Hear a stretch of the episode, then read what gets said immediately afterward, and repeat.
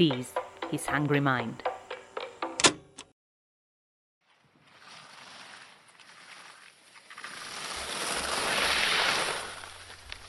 Ah, cosa c'è di meglio di una settimana bianca? Sciare sulla neve fresca. Vedi Roberto, allora, peso a vale e lo sci a monte avanzato. Eh, lo so, il segreto è il peso a valle. E lo sci a monte avanzato. E se non siete degli sportivi, godersi un bel sole invernale in uno chalet.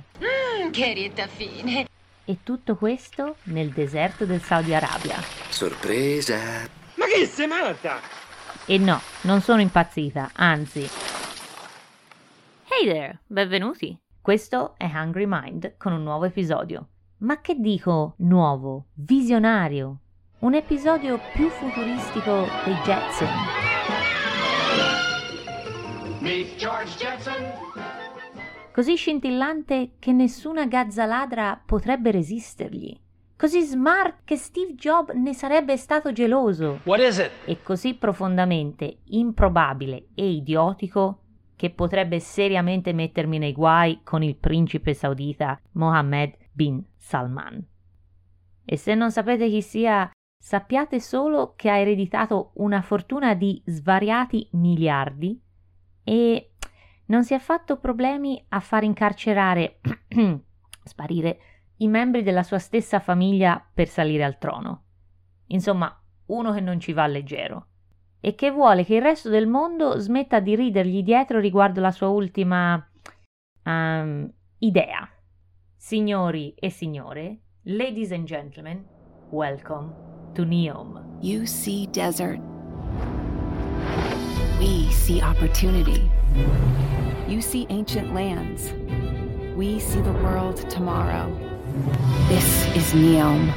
Ok, ok, ok, ok. Let's cut the bullshit here, shall we? Lasciamo perdere le sciocchezze. Perché ciò che avete appena sentito non è il trailer di un nuovo film di fantascienza, ma il teaser, il promo di un progetto urbanistico così monumentale, così assurdo, così ridicolo, così vergognosamente costoso, che a confronto il progetto del ponte sullo stretto di Messina, vi dirò, sembra un'ottima idea.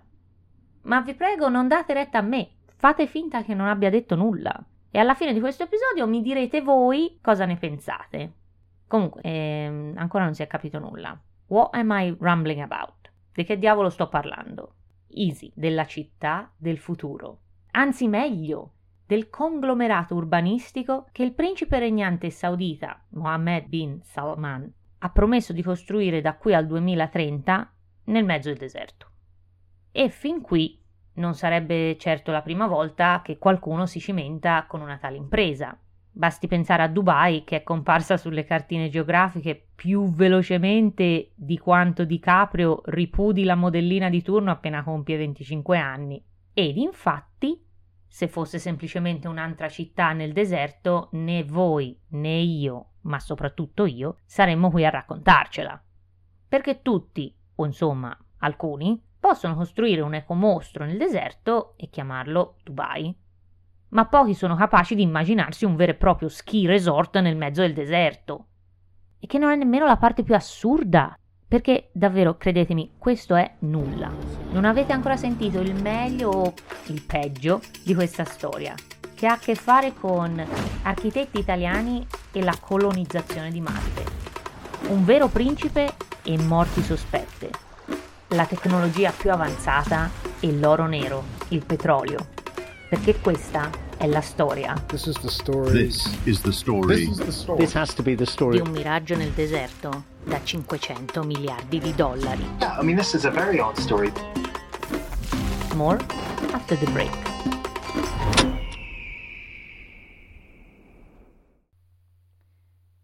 Ehi, listener! Psst, ascoltatore! Sì, sto dicendo a te, come on, ho uno show da mandare avanti. Se ti sta piacendo Hungry Mind, that's great! E se sei affamato for more stories, alla fine di questo episodio trovi il trailer della prossima storia, subito dopo i credits. Trust me, you don't wanna miss it, non te lo vuoi perdere. And now, go back to the show. Go, vai, vai, vai, vai. Chapter 1 E Dio creò la terra, il mare e la neve nel deserto. Allora, Ok, come sempre c'è parecchio di cui discutere, quindi aiutiamoci con qualche numero, tanto per capire con cosa abbiamo a che fare. Partiamo. 1. È il complesso urbanistico ultra high tech, Fico, ultra fico. grande quanto il Belgio, Che cosa? pianificato nel nord del deserto saudita chiamato Neom. 3. Sono le città che ne faranno parte. Partiamo con la più semplice, ok? Oxagon. Thanks to state of the art robotics, AI, machine learning, and other game changing technologies, ideas can change the world. This is Oxygen. Sarà la più grande città galleggiante al mondo. Un complesso industriale costruito sul Mar Rosso, progettato per diventare la Silicon Valley del Medio Oriente. E fin qui, voglio dire, progetto ambizioso, ma alla fine Venezia sta lì a bagnomaria da secoli e nessuno sembra farci troppo caso. Okay, people, move along. There's nothing to see here. Vabbè, next. Trojena. Welcome to Trojana, Marhaban fi Trojena. The mountains of Neom. il complesso sciistico sempre nel mezzo del deserto di cui accennavo all'inizio. Sei sicurissima? Certo che sono sicurissima. E come detto, non è poi così assurdo come sembra. Seguitemi in questo ragionamento. Le temperature nel deserto tendono a scendere sotto lo zero e nell'area designata per il resort c'è un complesso montuoso che, con abbastanza, ok, molta fantasia e dei cannoni sparaneve molto aggressivi, potrebbe, e dico potrebbe, funzionare. Oh, just a small print, solo una nota a pie pagina piccola piccola. Per realizzare il lago artificiale parte di Trojena, più di metà di un'intera montagna dovrebbe essere fatta saltare in aria. Eh, sì, ecco. Ma credetemi, non avete ancora sentito niente, perché è la terza città dove la faccenda si fa veramente juicy, molto molto interessante. The Line. The contemporary city needs a full redesign. What if we built the line? A home to all of us. Welcome to the line. Neom. E per descriverla torno a dare i numeri, in tutti i sensi. 170 km, la lunghezza di The Line. 200 metri, quanto sarà larga? 500 metri, l'altezza delle mura al di sopra del livello del mare, più alto dell'Empire State Building. 9. I milioni di residenti. 20. I minuti necessari a percorrere da un capo all'altro i 170 km della città grazie a treni ad alta velocità. 5. I minuti necessari per raggiungere a piedi ogni servizio. Il concetto di hyper proximity. The Line, la linea, sarà una città totalmente supportata da energie rinnovabili, con la promessa di zero emission, avendo bandito le automobili e rimosso ogni idea di strada moderna. Una città delimitata da mura a specchio così da apprezzare la bellezza del deserto, ma anche per mantenere la temperatura ad un livello ideale all year round. Il fiore all'occhiello del progetto urbanistico che è Neom. Una linea, una vera e propria linea, come spiega lo stesso nome, che dividerà il deserto del Tabuk e sarà visibile dallo spazio, ma che costerà anche centinaia di miliardi di dollari per essere costruita. Il concetto di città lineare era stato immaginato per la prima volta proprio da Superstudio negli anni 60, un collettivo di architetti italiani. Il Continuous Monument, come era stato chiamato all'epoca, non era stato pensato come una vera proposta urbanistica, ma piuttosto come una critica all'eccessiva urbanizzazione e ai mega palazzi così in voga all'epoca.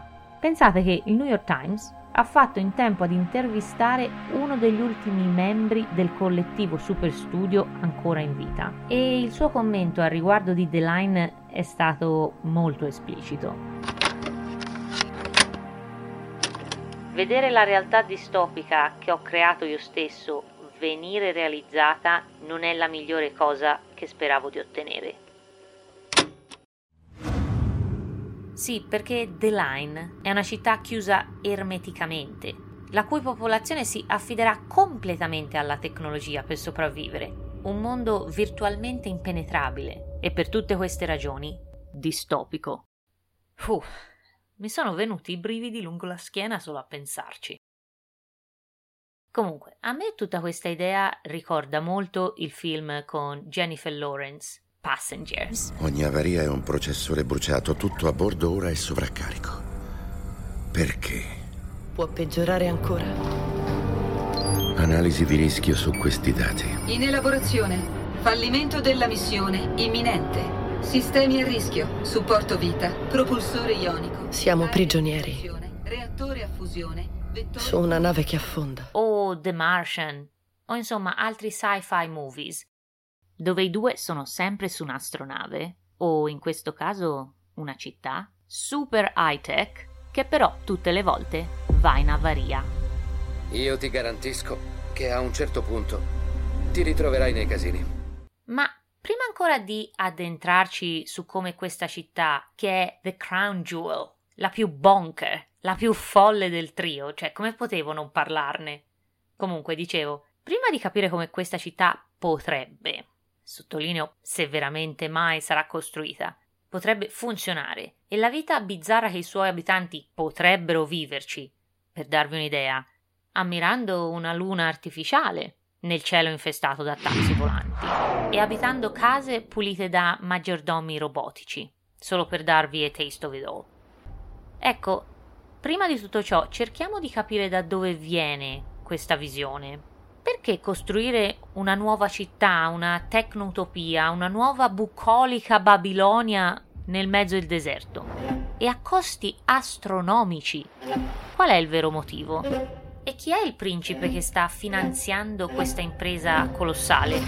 Beh, buckle up, preparatevi, perché qui è dove la storia prende una piega molto pericolosa. Perché dietro la facciata splendente di The Line si celano storie di minacce, intimidazioni e omicidio. Facciamo una pausa e ci risentiamo nel prossimo capitolo.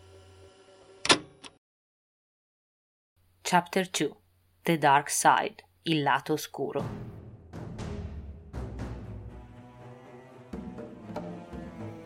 Come riportato dalla CNN e Al Jazeera, il 13 aprile 2020 un uomo chiamato Abdul Rahim al-Hawati, diventato la voce pubblica della sua tribù, posta l'ennesimo video di una lunga serie di proteste allertando il mondo sul fatto che la polizia saudita stia cercando di sfrattare lui, come molti altri membri della sua tribù, dai loro territori nel nord-west del paese per fare spazio ai cantieri per la costruzione del complesso urbanistico NEOM. Hanno iniziato il processo per rimuovere e deportare le persone dalla loro stessa terra. Hanno arrestato chiunque si sia opposto alla deportazione coloro che non vogliono andarsene e che vogliono rimanere nelle loro case. Non sarei sorpreso se la polizia venisse ad ammazzarmi nella mia stessa casa in questo stesso momento e mettesse un'arma vicino al mio cadavere.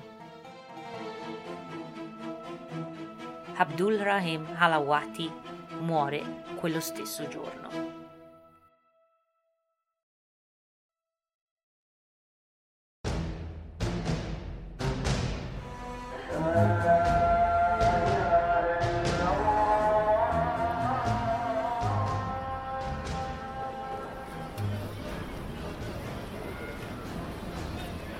Giornalista saudita del Washington Post, Jamal Khashoggi, entra nell'ambasciata saudita per un meeting con il principe il 2 ottobre 2018. Non ne uscirà vivo, ucciso in circostanze molto confuse.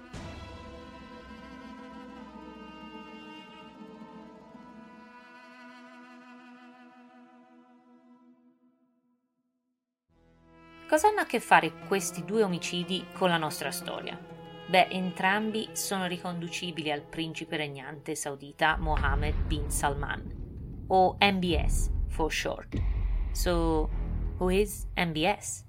Questo è ciò che The Economist cerca di capire in un video da oltre 4 milioni di views chiedendosi appunto chi sia MBS. È il principe millennial che ha rivoluzionato i costumi del suo paese, soprattutto permettendo alle donne emancipazione che sarebbe stata impensabile pochi anni fa.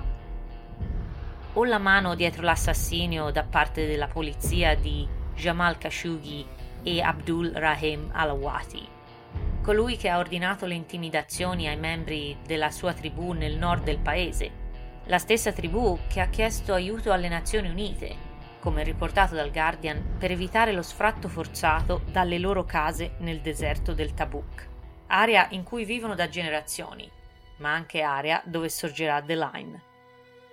La risposta sembra essere entrambi. Il 37enne governa de facto dal 2017, dopo che molti dei suoi familiari sono stati incarcerati. Un principe tra i più potenti regnanti al mondo, grazie al controllo dei molti giacimenti di petrolio del paese e che l'America ha accusato di essere tra i fautori e sostenitori di una guerra contro lo Yemen per mano dell'Iran. Luke, potrei farci un episodio molto lungo su chi sia veramente MBS e le molte ombre che lo circondano, ma per oggi concentriamoci sulla sua ultima visione. Perché un nuovo progetto urbanistico e perché una città visionaria come Neom? La risposta più comunemente riportata dai giornali è la volontà di diversificare l'economia del regno, creare posti di lavoro in ricerca e sviluppo di nuove tecnologie e dare una risposta al climate change. Un'altra motivazione citata frequentemente è l'idea di voler ripensare gli ambienti urbani per semplificare le molte complessità odierne, come il traffico, il complesso di NEOM non prevede l'utilizzo di macchine private, ma solo efficientissimi mezzi pubblici. Per usare le parole di MBS, la differenza tra NEOM e qualsiasi altra città al mondo sarà la stessa differenza che passa tra un vecchio Nokia e un moderno iPhone. Sono molti gli entusiasti che hanno accettato di buon grado di far parte del progetto, anche grazie a salari a parecchi zeri, e molti sono anche coloro che vedono nel progetto un interesse molto più terreno, ovvero la possibilità di poter connettere Egitto e Saudi bypassando Israele. E ci sono poi coloro che ci vedono richiami a realtà distopiche, come detto, una sorta di malvagia Death Star, con una struttura basata su apartheid e con un che di post-apocalittico, che mostrerebbe il lato meno glossy di questo paese dove una mano di vernice e fancy technology non potrebbero nascondere la repressione e tirannia con cui viene governata l'Arabia Saudita.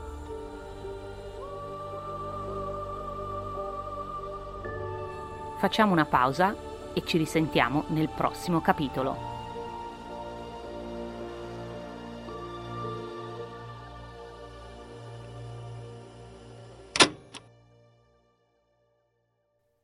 Chapter 3 Selling Sunset Mars Edition. So, you're thinking of moving to Mars. Have you picked out a spot for your new home? No? Well, I'm here to help. You heard it here first, people. Il business del futuro non sta in cripto.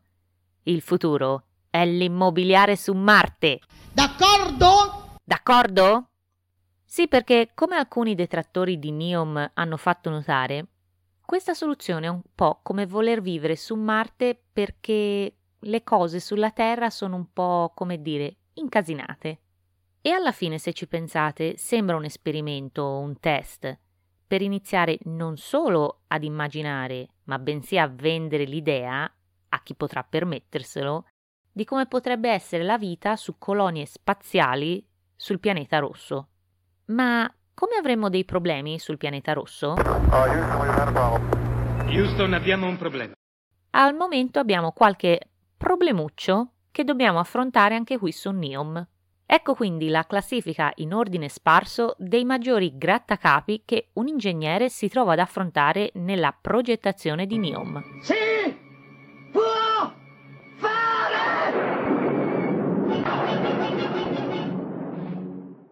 Trasporti.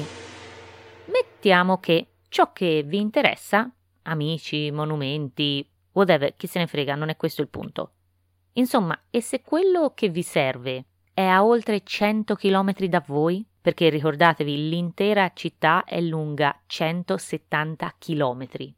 Poiché una città senza macchine non sembrava abbastanza futuristica, abbiamo gli avveniristici e parecchio improbabili mezzi di trasporto di Neom. Ok, partiamo, fatemi vedere un attimo.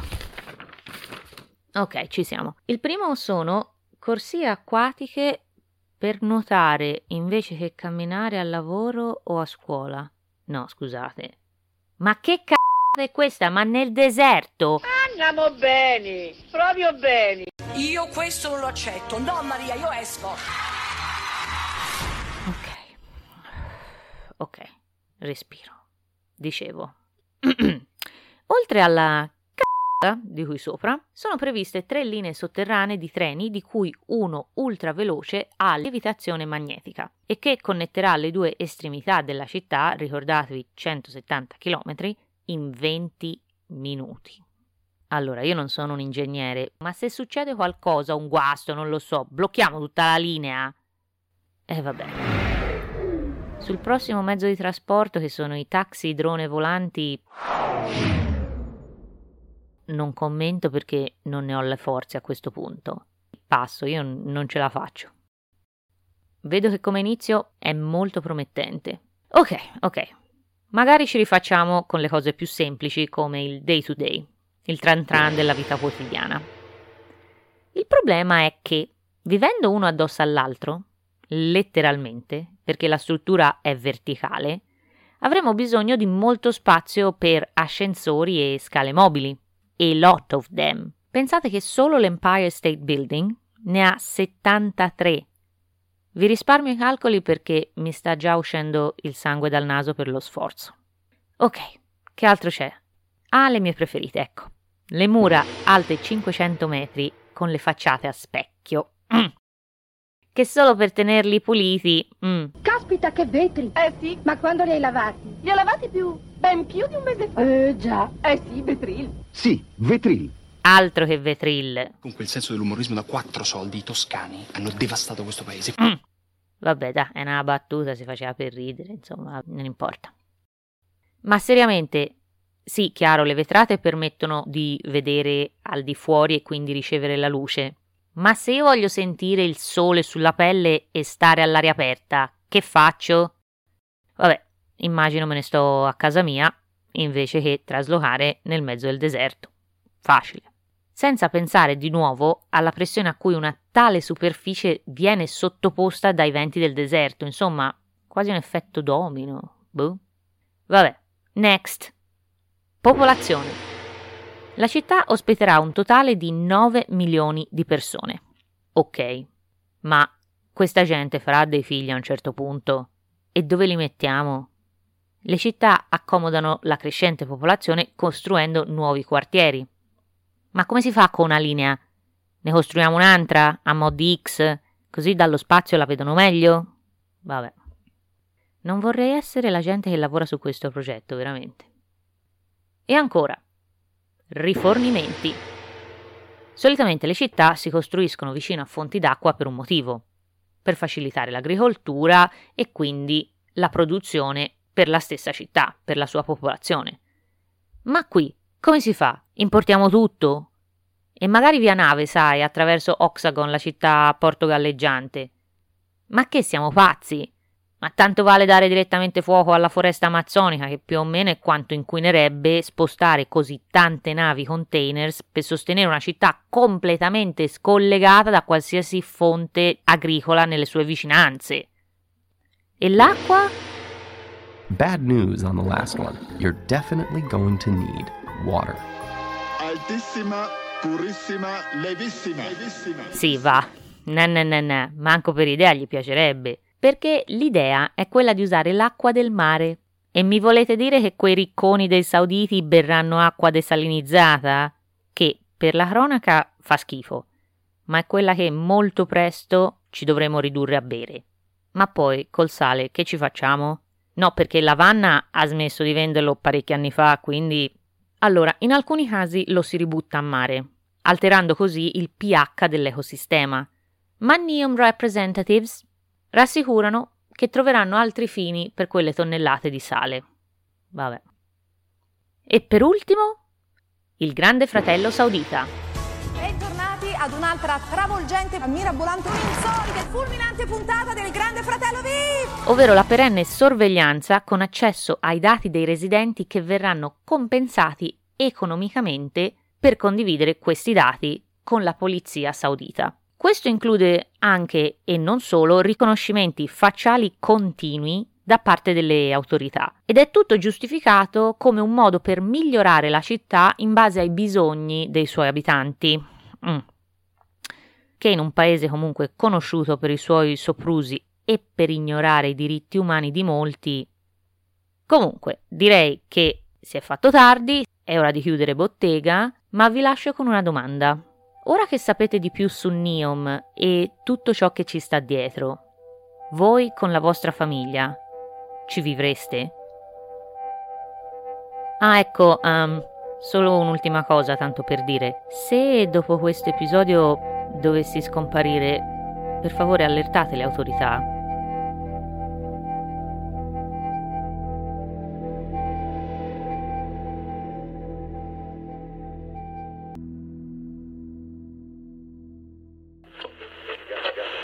Future reference, This was Hungry Mind. Ah, bello.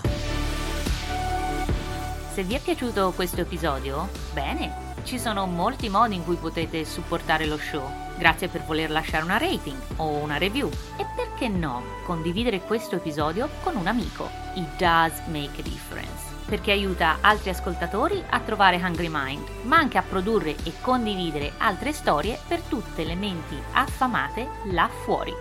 Ah, e ricordatevi di subscribe, così da non perdervi i prossimi episodi. Chi sei su Instagram? Trovate Hungry Mind su Instagram at This is Hungry Mind, con contenuti esclusivi sulla storia della settimana. Ah, bene. Hungry Mind è scritto, prodotto e presentato da me, Gia Gianni. Il commento musicale all'inizio del secondo capitolo è di Alessandro Giordano. Thank you Alex. Trovate più informazioni sul suo lavoro su Instagram at alex underscore winter heart. E ricordate che Hungry Mind consumes content responsibly. Don't you forget it. Ma prima di chiudere, godetevi il trailer del prossimo episodio. Sì, sì, tutto bello, ma wait a minute. Ma chi l'ha deciso che proprio il 14 di febbraio era il giorno giusto per condividere frasi imbarazzanti e dichiarazioni sdolcinate sui social media? E perché, ma soprattutto chi, ha attribuito il lavoro migliore del calendario, protettore degli innamorati, proprio a San Valentino? Sembra che la storia che ci sta dietro il giorno di San Valentino abbia parecchie domande a cui rispondere. Domande che hanno a che fare con antichi romani, un poeta e arresti di massa, lussuriosi reggenti europei e cerimonie azteche, un uomo d'affari inglese, festività pagane e matrimoni clandestini. Perché questa è la storia This is the story. This is the story. This is the story. This has to be the story. del perché il giorno di San Valentino potrebbe lasciarvi l'amaro in bocca. Yeah, I mean, this is a very odd story. I have a great show for you today. State lì, non andate via. I'll be right back after the break. Bene ragazzi, direi che abbiamo finito. Ciao! Non essere maleducato, saluta. Grazie ancora per l'ascolto. A lunedì prossimo con altre storie dal mondo per nutrire la vostra curiosità. That's it. It's done. No, ma ci rivediamo, eh. This concludes our broadcast day. Buon proseguimento di serata. Good night and good luck.